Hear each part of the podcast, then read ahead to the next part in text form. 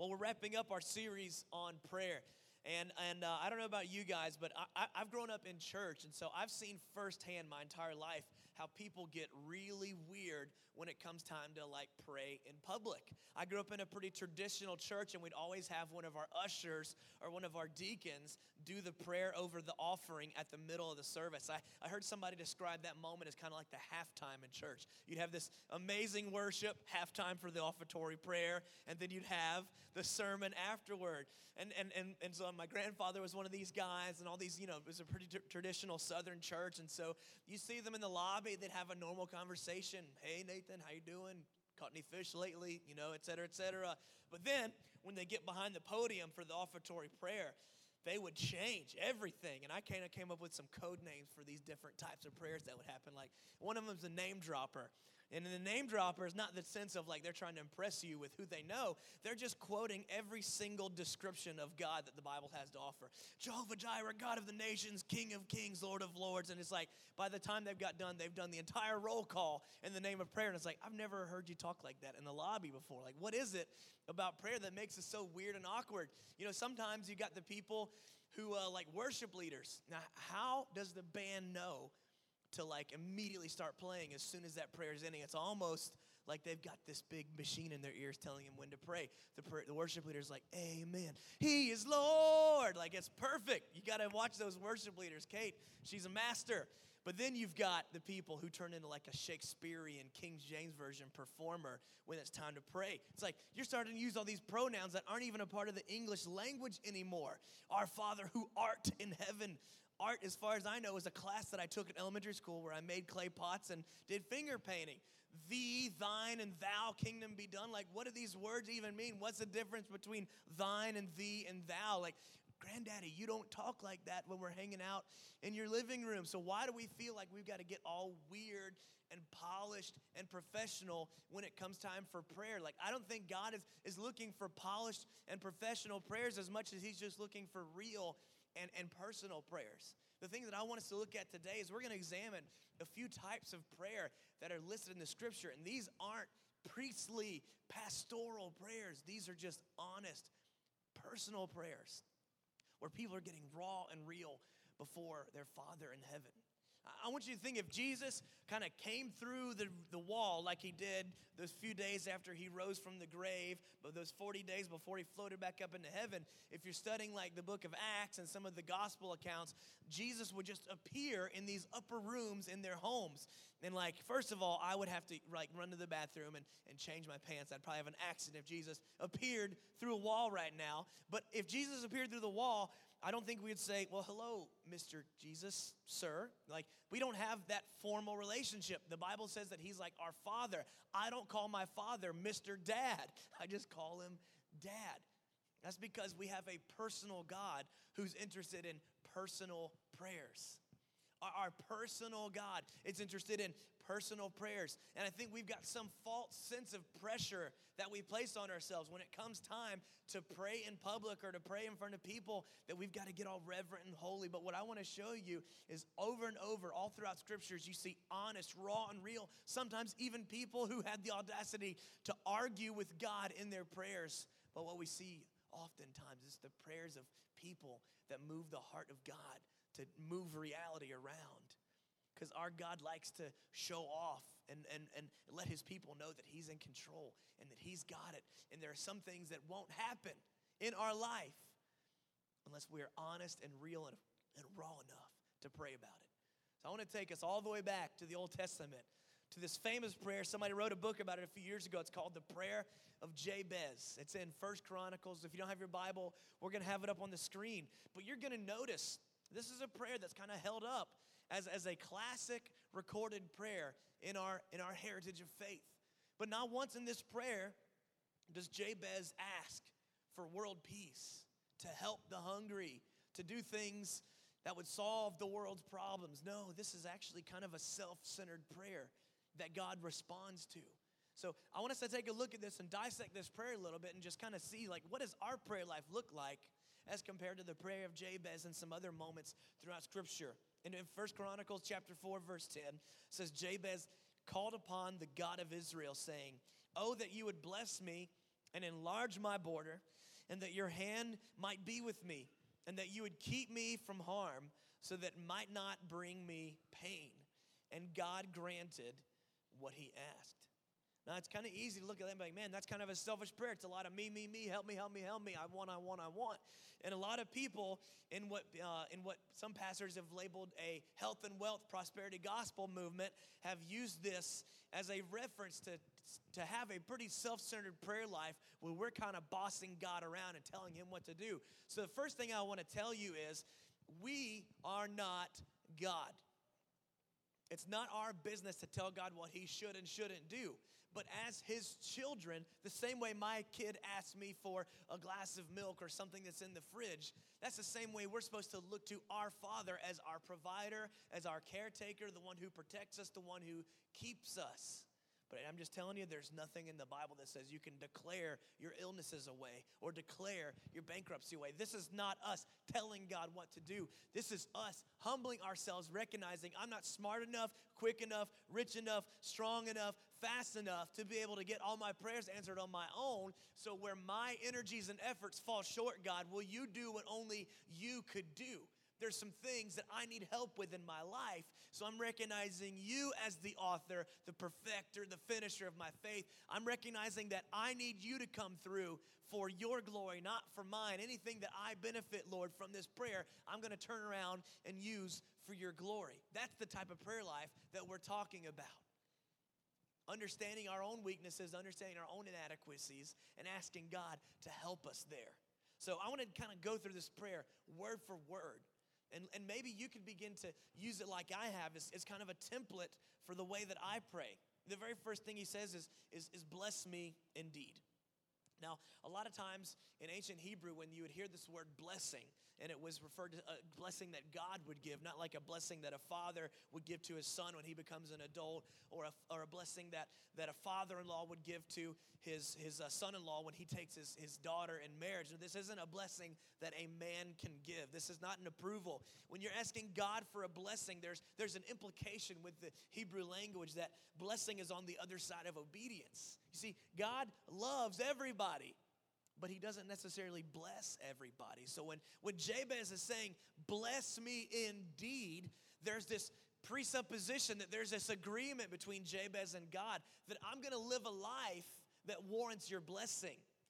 I'm gonna live a godly life. So, simultaneously, when you're asking God for a blessing, you're also expressing obedience. You're also expressing commitment. Less of me, more of you. I'm gonna be generous. I'm going to have a courageous faith. I'm going to be disciplined in my walk with you. When you say left, I'll go left. I'm predetermining now that whatever you ask of me, the answer is yes. And when we have that kind of a mentality that starts on the inside and works its way out, that's the kind of life that God can't help but to bless.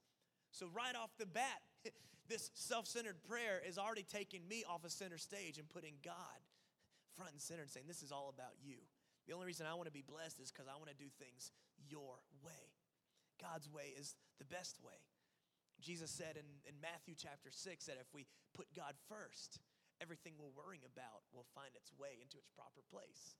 He said at 633, seek first the kingdom, and all these things will be added to you.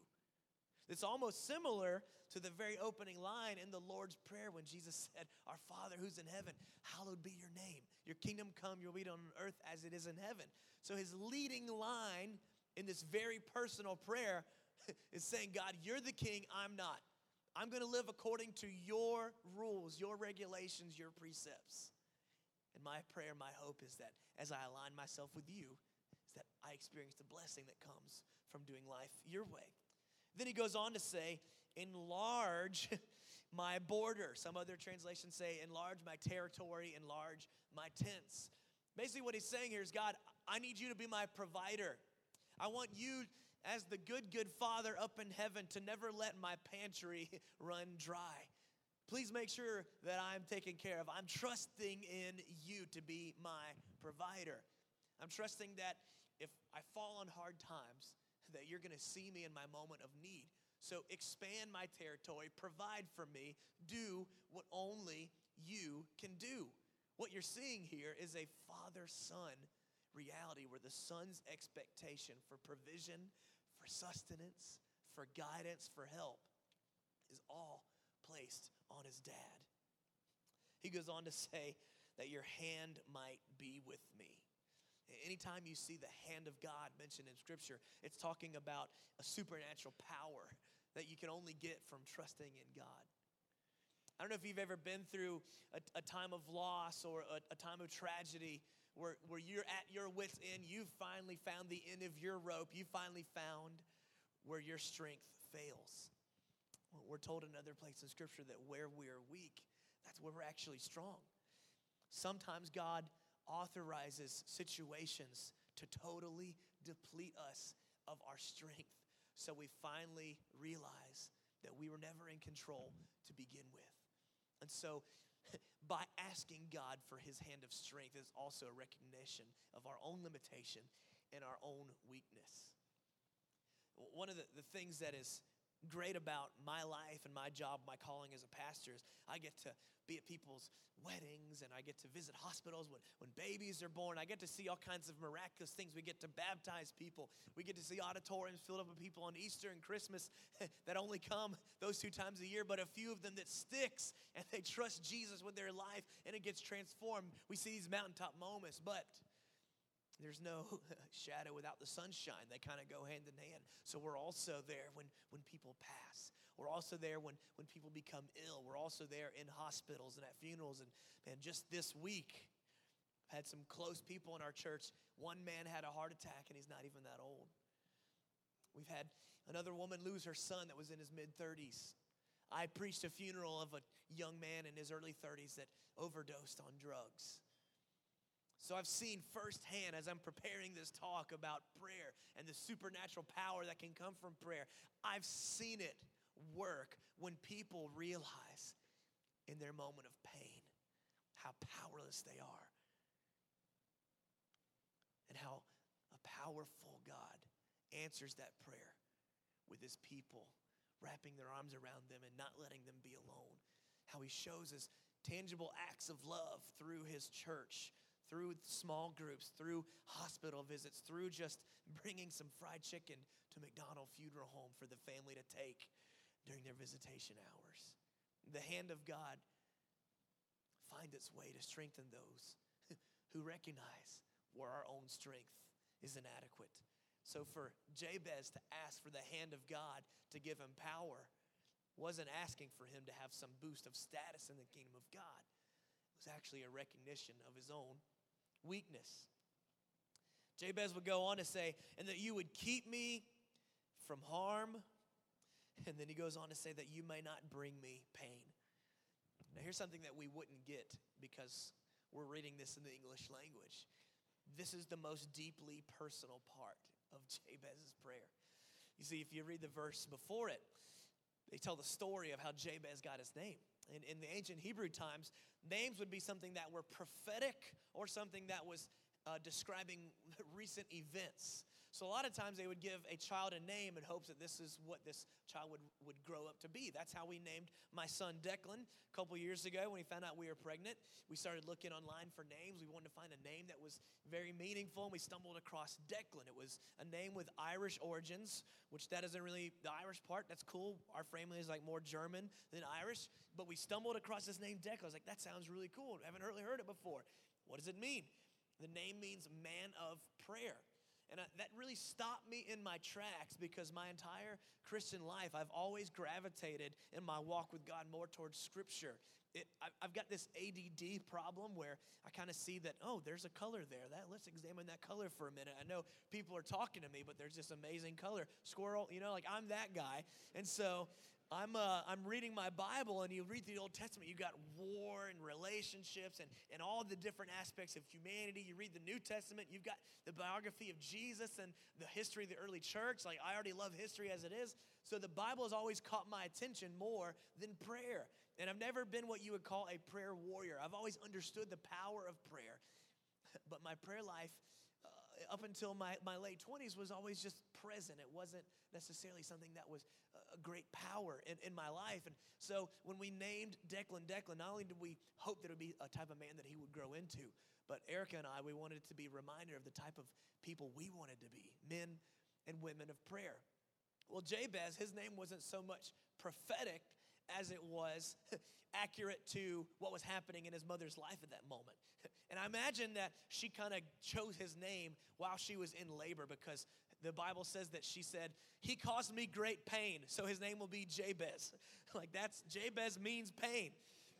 So think about what he's saying here. In the Hebrew, Jabez was praying to not have Jabez. Protect me, keep me from Jabez, that it may not bring me Jabez. See, he recognized the context in which he was conceived and born and brought into this world. He recognized that, that pain is a real thing. So this was a deeply personal prayer for him. God, I, I would love to not have to go through that. My namesake is a reminder of the fact that this world is fallen and broken. So please protect me. Now, when you when you really try to wring that out and, and you get all that just theological, juicy, prayerful goodness, if you're like me, that can kind of make your own prayer life sometimes feel a little bit like small talk. It's like, well, God, it's breakfast again. Um, I pray you bless this sausage biscuit. Amen. See you at lunch. Like, our prayer life is meant to be so much more than that. And just kind of a side note, there's no biblical mandate that we're supposed to pray a blessing over our food. Did you know that? The Hebrew people never asked God to bless their food. They prayed after they ate and they said, Thank you, Lord. That was delicious. What if that was the content of our prayer life? What if we stopped asking God for a blessing? Because let's be real.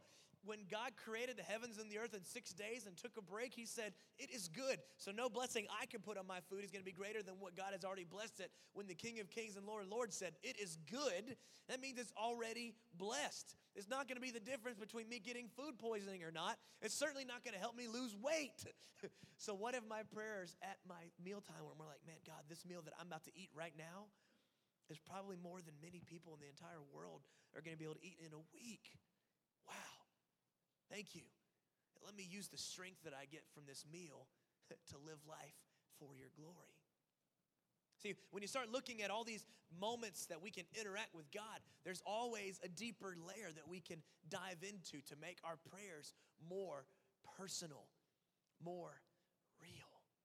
That we can just be who we are and go deeper and deeper into our connection and our, and our intimacy with God. If your prayer life feels like small talk, like let's be honest about like what small talk really is. Small talk is what you feel obligated to do with that person that you can just barely tolerate. All right? It's like you're at you're at practice again, and your kids are out there on the field playing, and oh, here she comes, that other mom. Oh yeah, cool. What what detergent do you use to get all those stains out? Cool, great. Oh, there's a storm coming. Yeah, it, looks like it's going to go a little bit east of us. Okay, cool.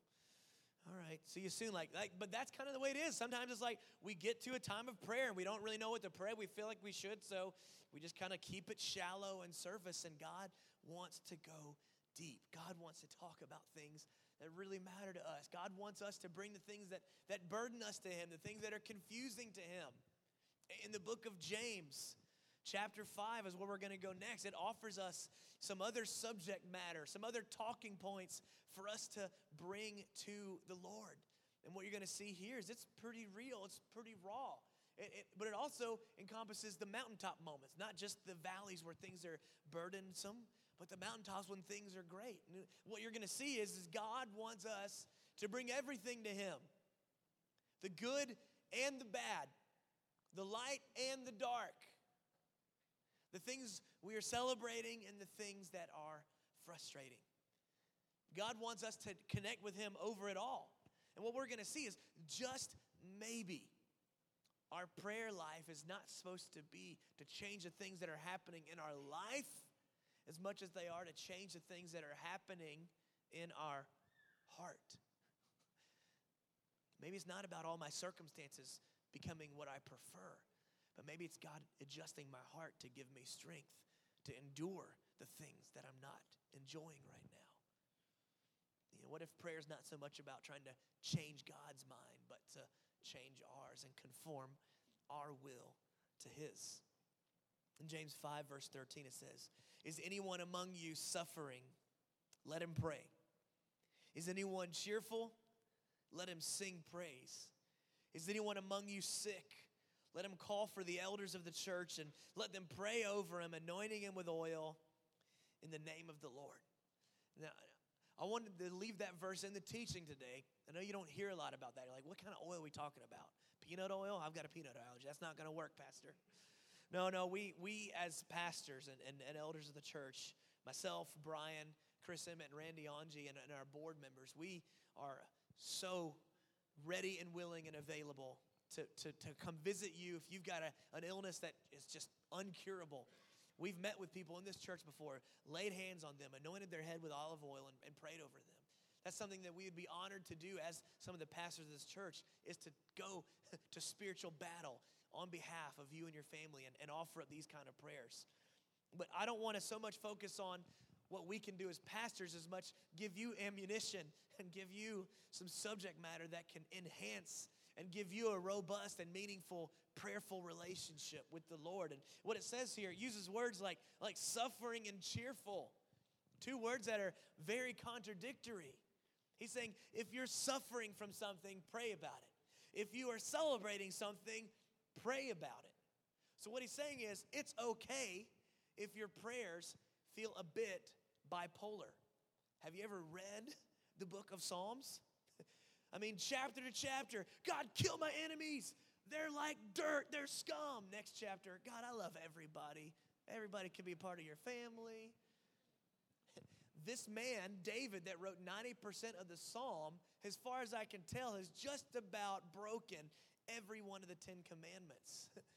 but he was also one of the most godly men. He's the only man in all Scripture that was said to have a heart after the heart of God. And what you see is every single emotion that you could have as a human is captured and documented in the poetry in the book of Psalm. Chapter after chapter, the highs and the lows of humanity, bringing it to God, and we never see God correcting David, saying, Young man, that's out of line. You do not speak to me that way. No. What we see is a God who meets people where they are the good, the bad, and the ugly. He said, You know what? Celebrate and thank me for what I've given you as your heavenly Father, but also release and entrust and ask for help.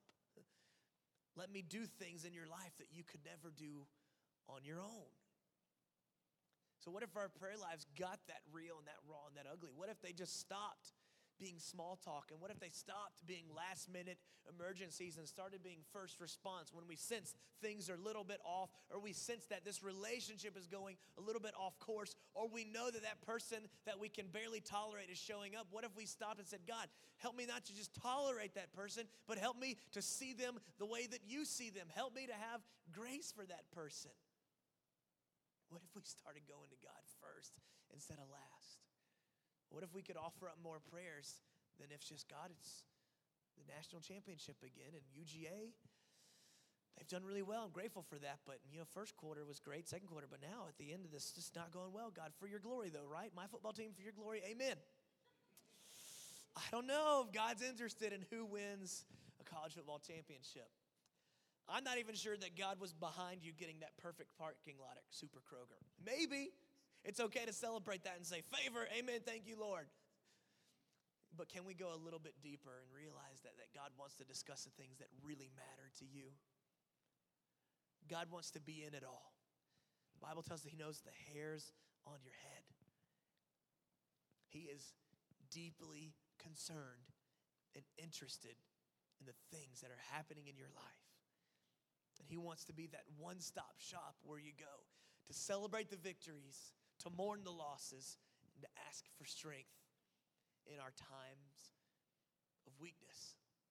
If you're suffering, pray about it. If you're cheerful, pray about it. Whatever is happening, pray about it. Because God wants to be right there beside you, helping you navigate through this journey of life. It's so difficult when we try to do it on our own guess what? We don't have to hit rock bottom to finally turn to God for help. We don't have to live a reactive prayer life. Oh my gosh, my nightmares become my reality. Where are you, God? God's like, same place I was yesterday. I'm here. I'm ready and willing to help. but, but someone told me, but God is a gentleman. He's not going to force himself on you. I believe that there are things that God has authored into our life, but may not happen unless we pray for them. There's a scripture that says you don't have because you don't ask. Yes, our prayer life should be aware of crises that are happening outside of our own comfort zone. Yes, we should pray for our country. Yes, we should pray for the things that are happening in this world that aren't okay. But God doesn't want us to miss the things in our own life that aren't firing on all cylinders. He's a, he's a personal God, and He's interested in personal prayers, and He's interested in us being connected throughout the entire day, not just during a quiet time, not just before we eat a meal and want to avoid food poisoning. No, God is interested in every detail that we face. And that's why he tells us in certain scriptures to never stop praying. If the book of James wasn't enough, it goes on to say in First Thessalonians chapter 5, it says, Rejoice always, pray without ceasing, and give thanks in all circumstances, for this is the will of God for Christ Jesus in you. So this is pretty all encompassing here. He's cast a net over every area of your life. Always be rejoicing, even when you don't feel like it. Rejoice that you're experiencing a moment of weakness because God is about to reveal His strength to you. Rejoice that you're experiencing a moment of sickness because God's about to reveal His healing to you. God allows us to face broken moments so that He can put us back together. And sometimes we're not rejoicing because we're getting what we want, sometimes we're rejoicing because God can do it. Sometimes our rejoicing's got to be preemptive. But don't miss what He says here in verse 17 pray without ceasing. I think what he's telling us here is that what personal prayer is all about. It means praying what's on your mind when it's on your mind. Now, that could make for some really weird moments in your office space, right? Oh, God, help me with these expense reports. I waited the last minute again, and my boss is really mad. That's passive aggressive. That's not going to change anybody's heart. Don't use your prayers as a sermon for other people. I think what God is saying is just a constant state of connectivity. And guess what? God's not going to do anything that He hasn't given you the skill set to accomplish. Every single one of you have the ability to remain constantly connected to something. Have you ever been in a group text before? We know how to text without ceasing. This is why marketers and advertisers are gravitating toward text messages over emails. Did you know that text messages go 98% opened? 98% of text messages are open and read. 20% of emails are open and read. I'm the type of person, if you email me, I'm either gonna respond in four seconds or four years. You know what I mean? Like, I'm only gonna respond if I happen to be in my inbox in the moment that email is sent. Email is not a very personal thing, it doesn't encourage dialogue. Marketers are realizing this. You've got people like me who have a separate email address that I never check just to sign up for things where discounts are coming through. Like, my Gmail account has got about 5,000 unread emails. That's no problem for me. I don't have a relationship with all these coupon companies. I, that's just my that's just a login code for me. And I think a lot of us treat our email, uh, uh, our prayer life, like we treat our email inbox, only as needed. But what if our prayer life began to reflect the constant connection that we have with that family group text, that we celebrate things with, that we complain to when things don't go wrong, that we send silly emojis to, to, to, to reflect what's happening inside of our heart when we can't show it on our face at the workplace. Yes, sir, I'll get that done, sir. You would not believe what my boss just asked me to do. We've all got those moments of constant connection in our life. See, it's easy for us to do something without ceasing. It really just determines where we want to channel our first response to the things that happen in our life. What if we gave ourselves some 10, 20, 30 second buffers that when life happens, whether it's good or bad, before we go and gossip and talk and text about it, or find an emoji, emoji or a GIF to describe what we're feeling. What if we just brought that to God? What if our prayers started being a constant stream of just little text prayers? I need you. Help me with this. This didn't feel right. Are you trying to show me something here? Why did that song move me in that way? Why did I see that person on the side of the street? Why did it catch my attention, God? What am I supposed to do? Am I supposed to feel something? Am I supposed to do something? Why am I so offended by my boss right now? Why have I run out of grace? Why am I responding the way that I'm responding? God, help me to do things your way. All right, I'm going to get back to work. what if we just remained in a constant connection, that we begin to pray for what's on our mind as it comes on our mind? Think there's a, a promise here, a principle here that I don't want you to miss. As you're praying without ceasing, as you're giving thanks in all circumstances, don't miss this verse 18. It finishes saying, This is the will of God in Christ Jesus for you. Just maybe the will of God is not how your prayer gets answered, but it's that you would pray. God's will is not always defined as which way do I go, left or right? Do I take this job? Do I marry this girl? Do I do these things? Sometimes God's will is just that we would pray and surrender it So often we're trying to figure out where am I supposed to go in life? What's my purpose? And, and what, what Paul, the author of Thessalonians, is saying here is man, right now, when you don't know your big sense of purpose, you know your purpose for this moment in time. God's will for you is just to hit your knees and talk to Him about it. Celebrate what's good. Be real about what's bad. Thank Him for what He's done.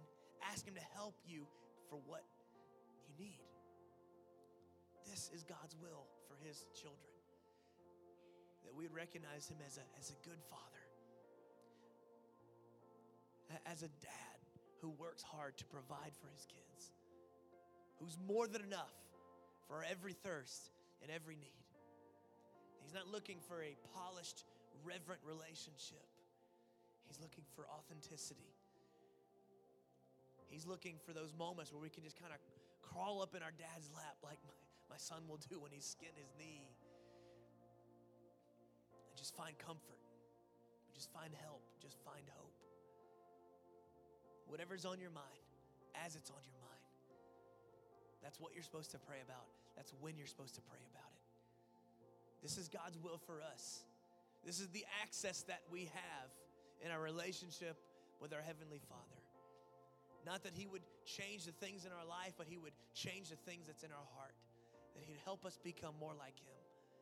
And that we, like Jabez, would see that just on the other side of our obedience, that just on the other side of our questioning, just on the other side of our uneasiness, if we bring it to prayer and live an obedient life, that we will experience blessing.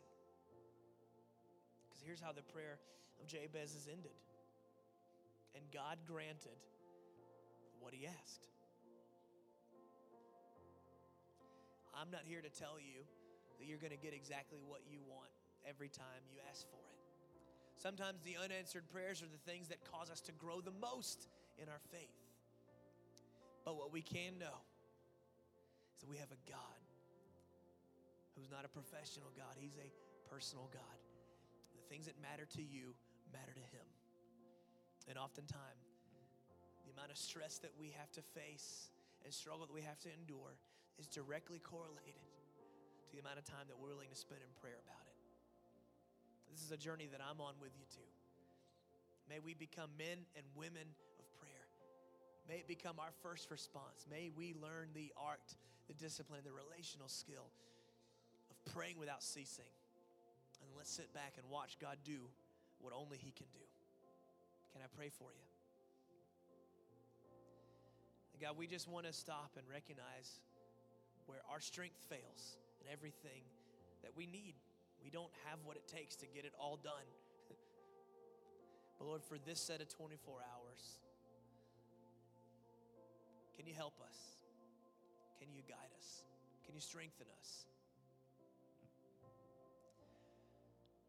church, while every head is bowed, every eye is closed, I would just love to go to battle with you and ask God to help. So, if you got any courage here over these next few minutes, I'd love to offer some specific prayers in your family or a friend or in your own life right now. If there's some kind of physical illness or diagnosis that's terrifying you, would just maybe stick a hand up in the air that I could pray for physical healing in some of your lives right now? Anybody in your family, any kind of physical pain, I see you.